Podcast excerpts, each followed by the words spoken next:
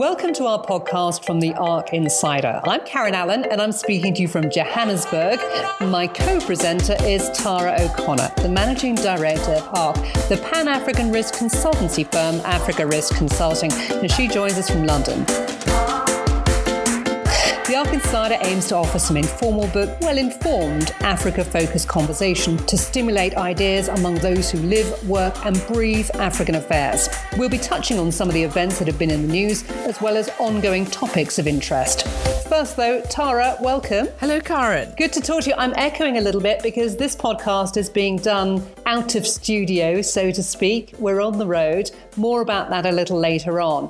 But how are things in the UK as they emerge from lockdown?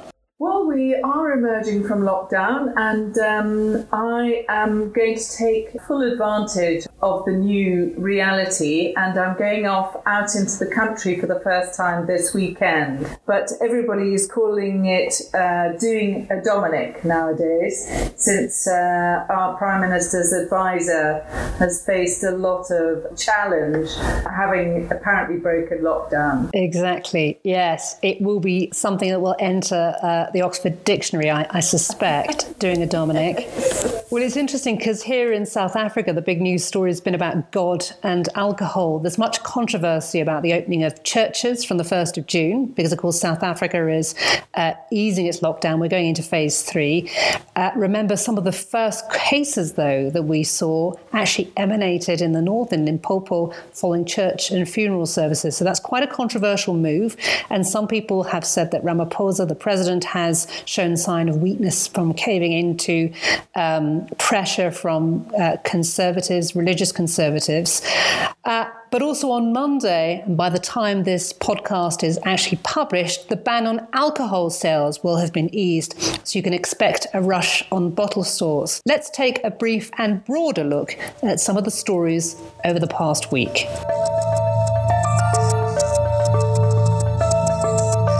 Coronavirus pandemic has claimed now more than 100,000 lives in America over the past 4 months. It's the highest total of any country in the world. About the increase in number of Covid 19 cases in the mining sector. AngloGold Ashanti's Mponeng Mine has been closed. Curfews are enforced in nearly 40 cities across the United States following the demonstrations. Start again for some primary school children in England as the government begins to ease lockdown. The Basic Education Minister Andrew Machela says it was decided not to go ahead with the reopening of schools because so many weren't ready. It's always very interesting, isn't it, to refresh one's mind about the headlines over the past week. Well, some other stories just to flag up. Whilst in the UK, there's been much news about lockdown contraventions. And of course, you've mentioned Dominic Cummings at the beginning. In Namibia, the president's been forced to admit that he hosted an event to mark the 60th anniversary of SWAPO. Apparently, 10 guests who attended were all fine, but that's not really the point, is it? It reminded me of a story where we had earlier in the lockdown period here in South Africa, where the Minister of Communications, Stella Ndabeni Abrahams, was forced into making an apology on national TV after social media photographs circulated of her having dinner with a prominent businessman. Now, Cyril Ramaphosa acted swiftly. He put her on special leave.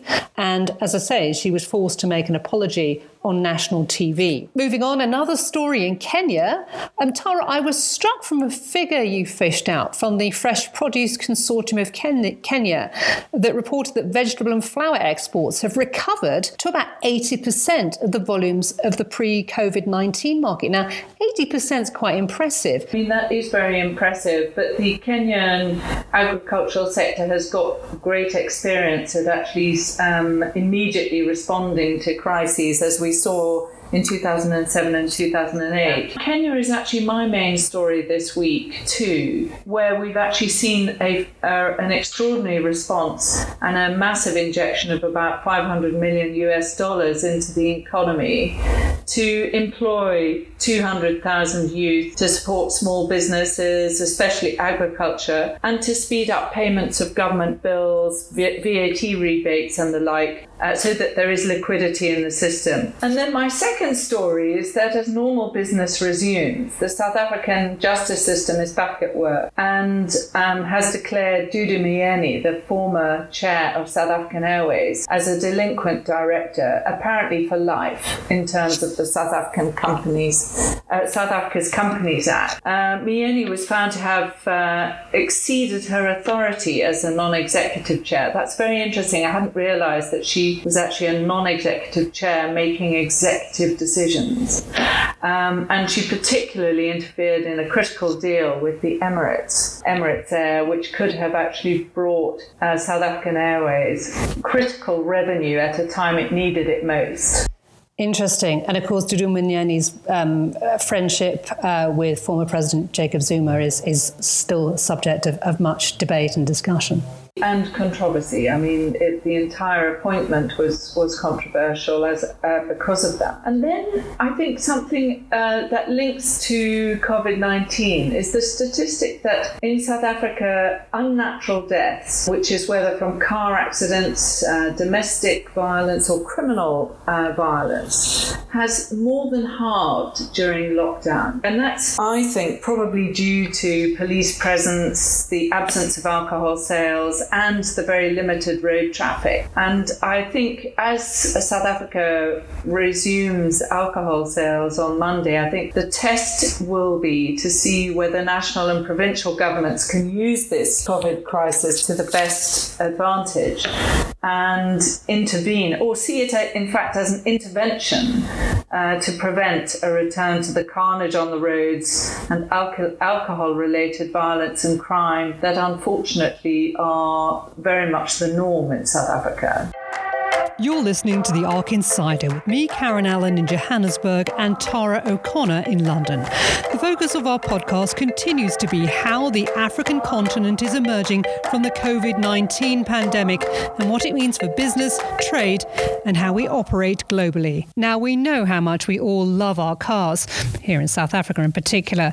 It's an important status symbol, much as it is a means of transport. And as a result of the COVID-19 pandemic, all the projections are, not surprisingly perhaps, that new vehicle sales are expected to plummet globally. So what's been the impact of this crisis here in sub-Saharan Africa? Well, to find out, I put on my mask, got my permit and ventured off to Kia Motors in Johannesburg. Dealerships have only recently been allowed to trade here again. No sore throat, no sore throat, no cough. I've come to meet Gary Scott, the managing director of Kia South Africa, yes, and a man I've turned to in the past to get some insights into the African car industry. Hello. Nice to see you. I'm fine. How are you? Good. We observe all the social distancing protocols, with me a safe distance away in his office and Tara on the line from London. Hello, Gary. Hey, Tara. Lovely to meet you. Gary, we are both masked up. We are suitably separated. I imagine here in South Africa, car sales have taken a bit of a hit. What's the picture? Karen, thank you very much. I think any good retailer will tell you we don't know until the month is over. So typically in a full month's trade, you would see most of the activity, most of the closeout and the deliveries in the last week. I think the projections are somewhere, and unfortunately it's quite a broad projection, somewhere between 30% and 50% of the corresponding month last year.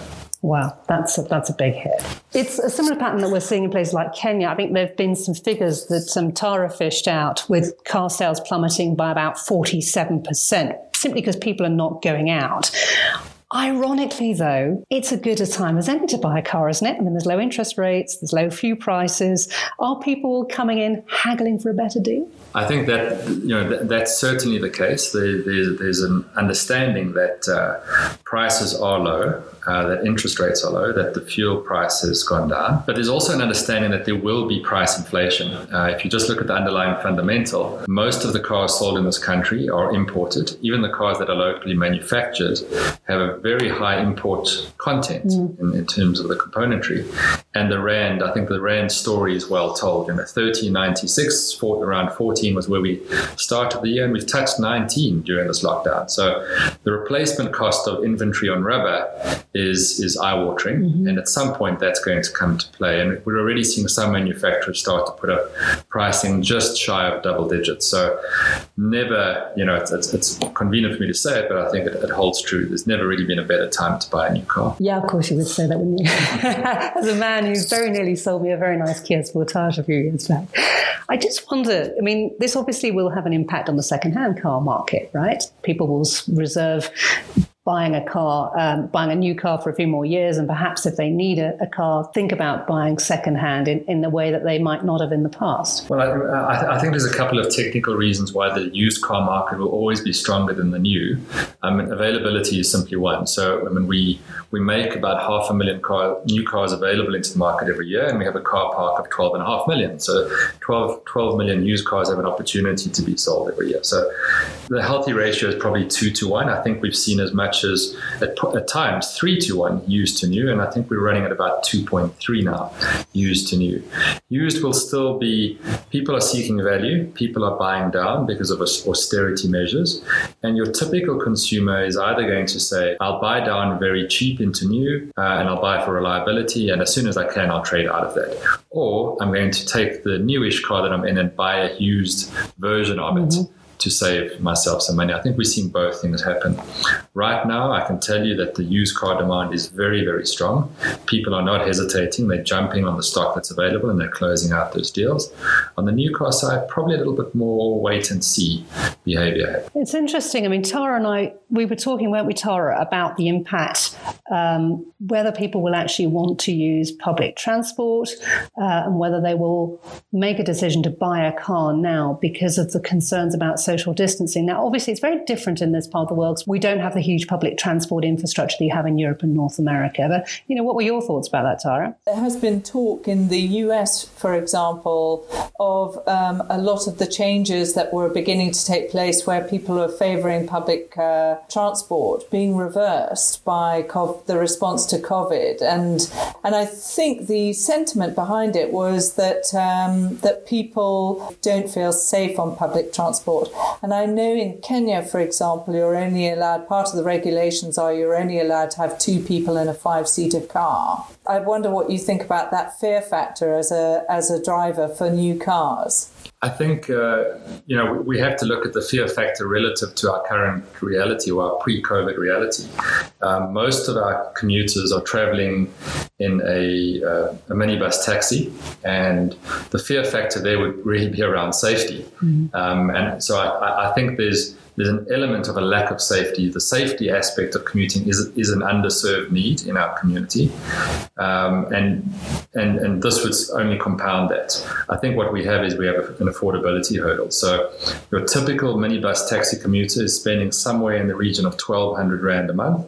So let's say just shy of $100. And your typical cost of ownership on an entry-level car, if you're talking repayment, insurance and fuel, you're not going to really get below sort of 3,000 Rand. I suppose the only real way to get over that hurdle that we've seen working in the informal sector, and we're exploring how to deal with this in the formal sector, is ride sharing. So one buys and others form a sort of a lift club to help with the cost. But, 3 or 4 people benefit from coming out of that public transport into something possibly a bit more reliable, convenient, and not more expensive. It's interesting. I mean, we were talking, weren't we, Tara, about car leasing and sort of the car leasing and the Uber model, weren't we, in terms of how that might pan out in this part of the world? I have found, obviously when I travel to South Africa, I use Uber an awful lot and chat to the drivers and find the most interesting ways of actually financing, again, this clubbing together to finance, to buy cars because they have to be of a certain standard and so on. And it's very imaginative. Are you seeing quite a lot of Uber demand becoming a driver for purchasing cars? I think Uber is probably plateaued. I think what we've seen is that market's become saturated and the level of earnings opportunity has decreased for people that are Uber drivers. And as a passenger, it is still not nearly as economical as being in a taxi. So, it's serving a different market. It's certainly not solving the public transport issue.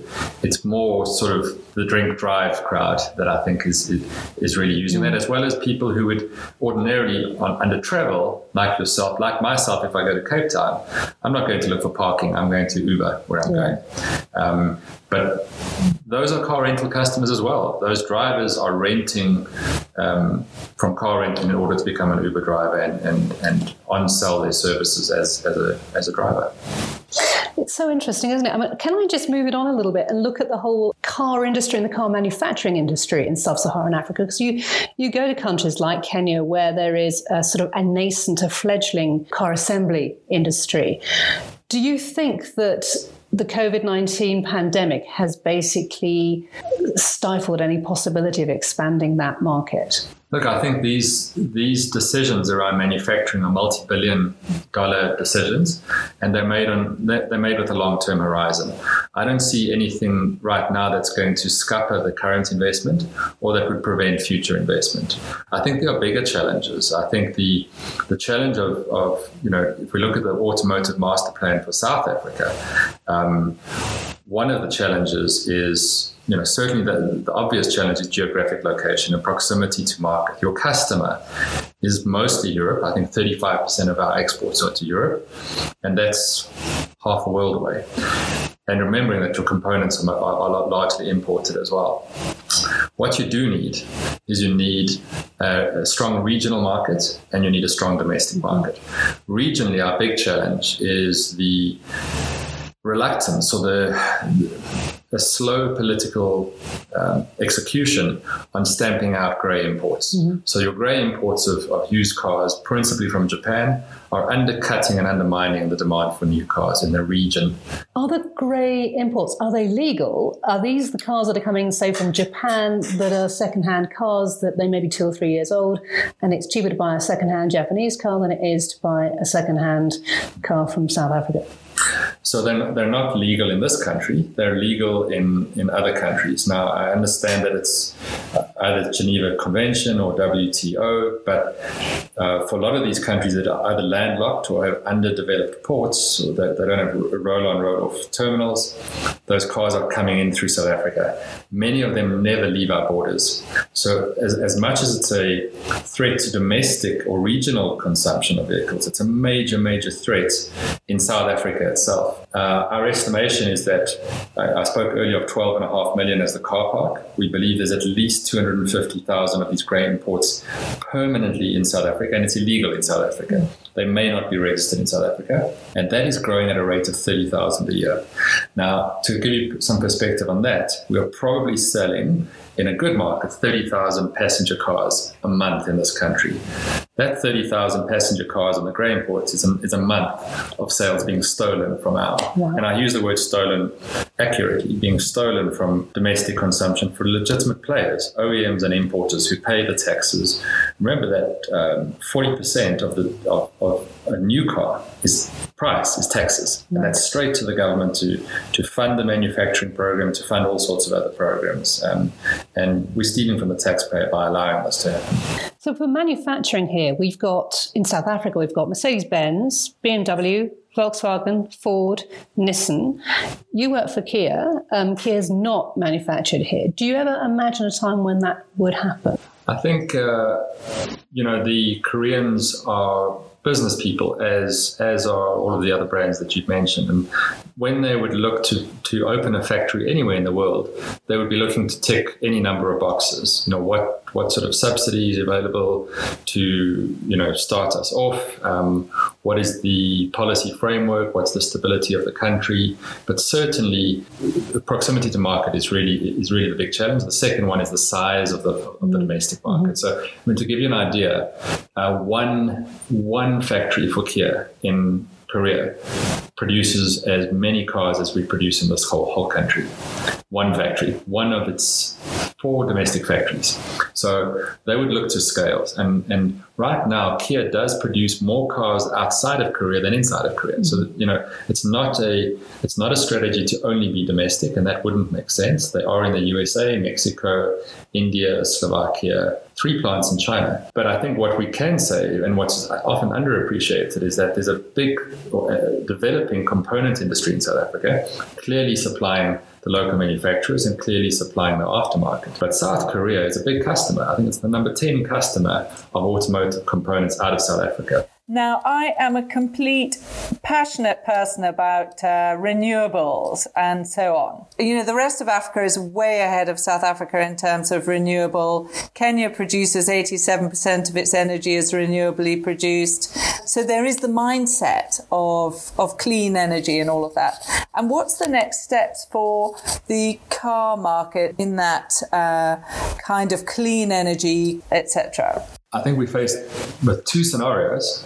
If we're going to produce cars for our main trading partner, our main export customer, which is Europe, and we know where Europe are accelerating towards green at a rapid rate.